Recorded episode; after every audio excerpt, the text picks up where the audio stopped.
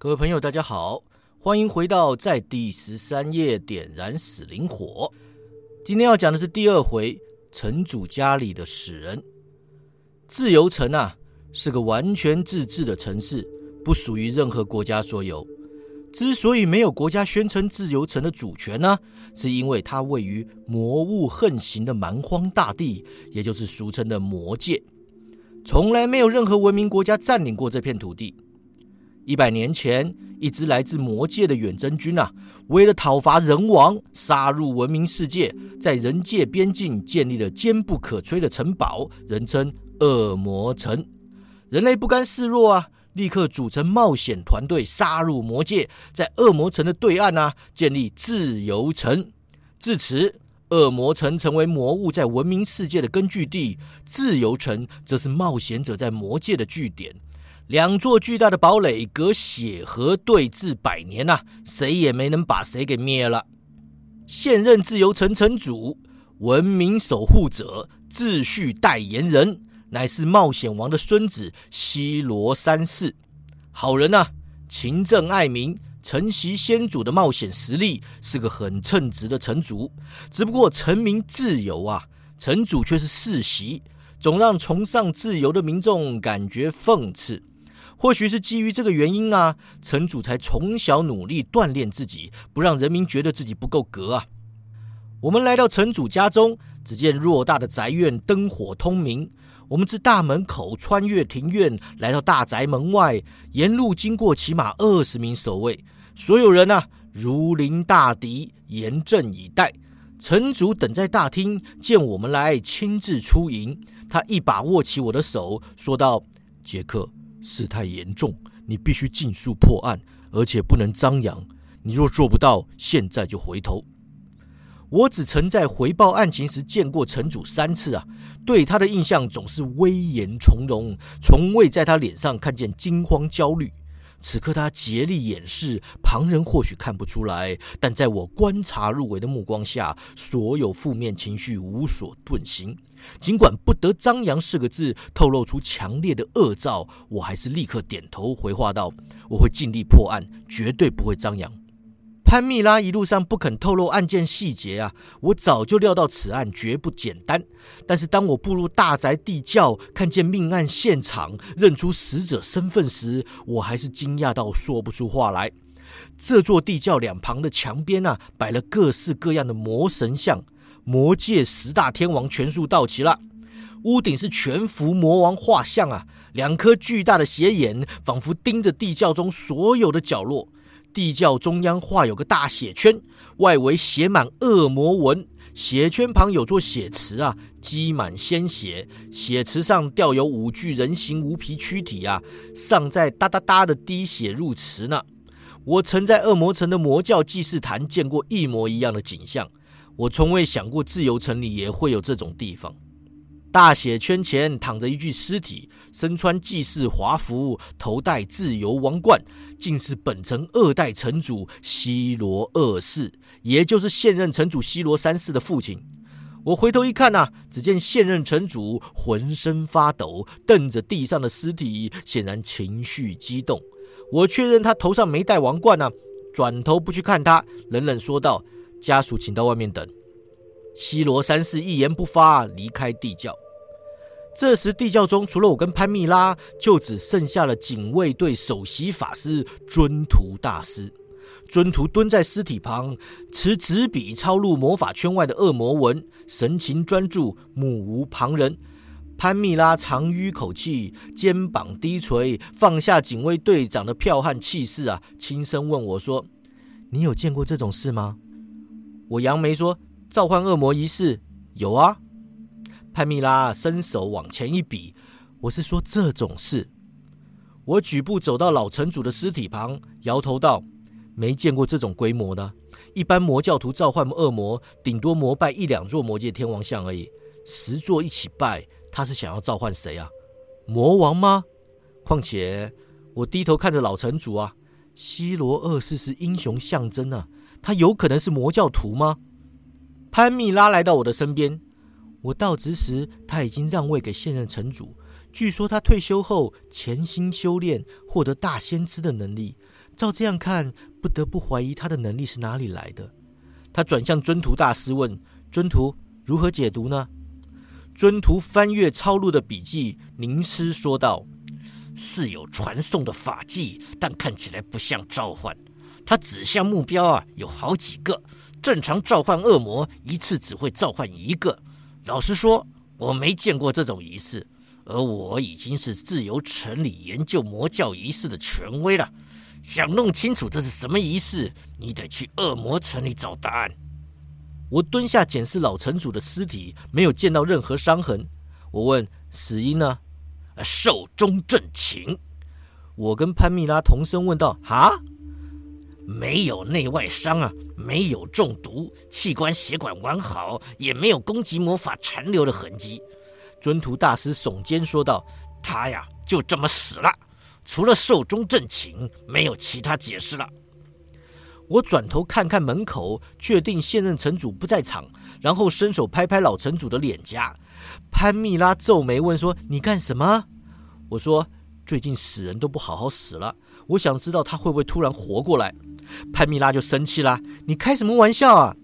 尊徒大师起身说道：“不，杰克说的没错，最近有各式各样死而复生的事件啊，还有人体自燃、人体自爆。”有人突然从地面坠向天空啊，仿佛他个人的重力彻底反转了。我实验室里有具解剖用的尸体，开始长出新肉啊，已经取下的脑子也又生出了半颗。现在大家已经在开赌了，倘若新脑长完，尸体复活，那人还会不会是原先的他呀？这可是能够确认人类的灵魂是存在于脑子里，还是独立存在的好机会呀！另外啊，法师公会有对兄妹突然间呢互相性转，而且转个不停啊！现在也不知道谁是哥哥，谁是妹妹了。我忍不住就插嘴了啊！性转啊，还转个不停？哎，是啊。尊徒大师严肃点头。我早上跟他们谈过了，那个哥哥一接受自己性转成女性的事实后啊，立刻想要尝试所有男人在幻想性转时想要尝试的事啊。可惜每到紧要关头啊，哎，他又转回来了。你说气不气人呐？我说这太气人了嘛。哎，潘蜜拉就问了：男人什么幻想啊？我说不告诉你。尊徒大师就说了：那是男人的浪漫呐。潘蜜拉啐道：“淫魔！”尊徒大师咳嗽一声啊，继续说：“啊，总之啊，世界上的魔法出了大问题了。潘蜜拉队长是纯战士啊，没有魔法天赋，所以毫无所觉。杰克虽然不是法师呢，但熟悉魔法概论的，必定有所感应。”地上的尸体突然睁开双眼啊，一把扣住我的手腕。我今天晚上已经被吓了好几次啊，尽管吃惊，反应倒也还好。潘蜜拉可给吓得花容失色啊，尖叫一声，拔剑出鞘。我甩手试图挣脱对方的钳制啊，但他死抓着不放。我站起身来，他随着我的手背移动而立起啊，他的体重绝对不符合外表，仿佛有股魔法力量托起他的身躯。西罗二世放开我的手腕，身体凭空飘在离地二尺的高度，眼中绽放柔和的绿光。尽管整个状况诡异骇人，但他本身却没有散发妖异的气息，感觉不像死灵魔法。西罗三世听见潘蜜拉尖叫，立刻冲回地窖啊！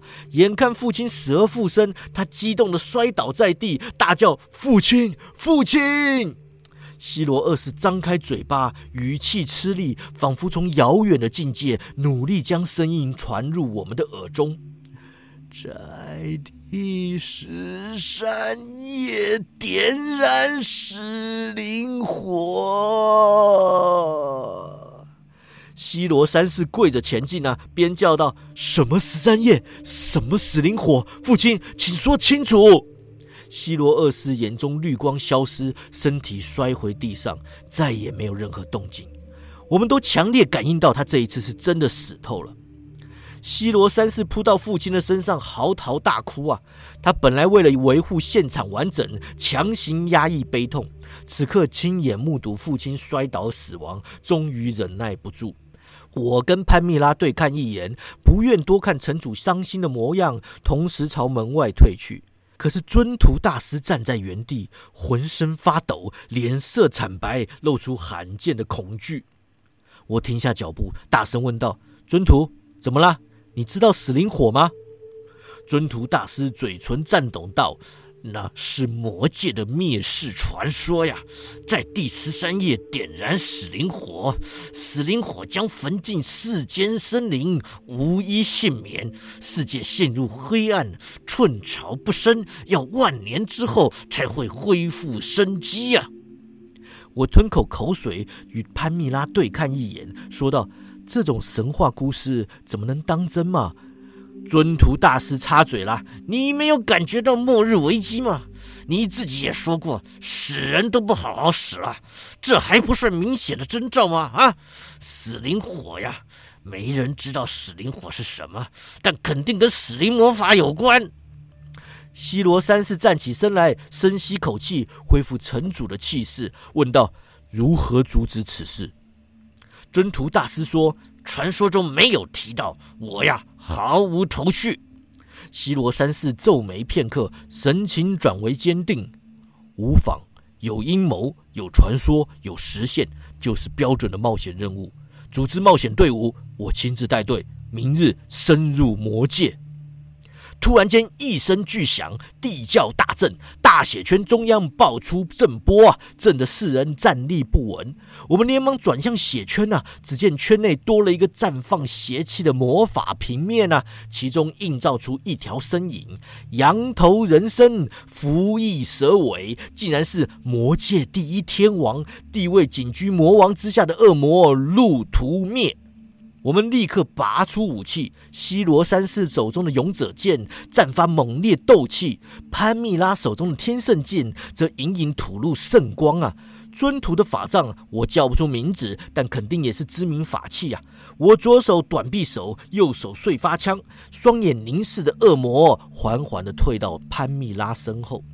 西罗三世大喝：“恶魔，就是你害死我父亲的！”路途灭哈哈大笑，摇头说道：“哈哈哈哈哈哈！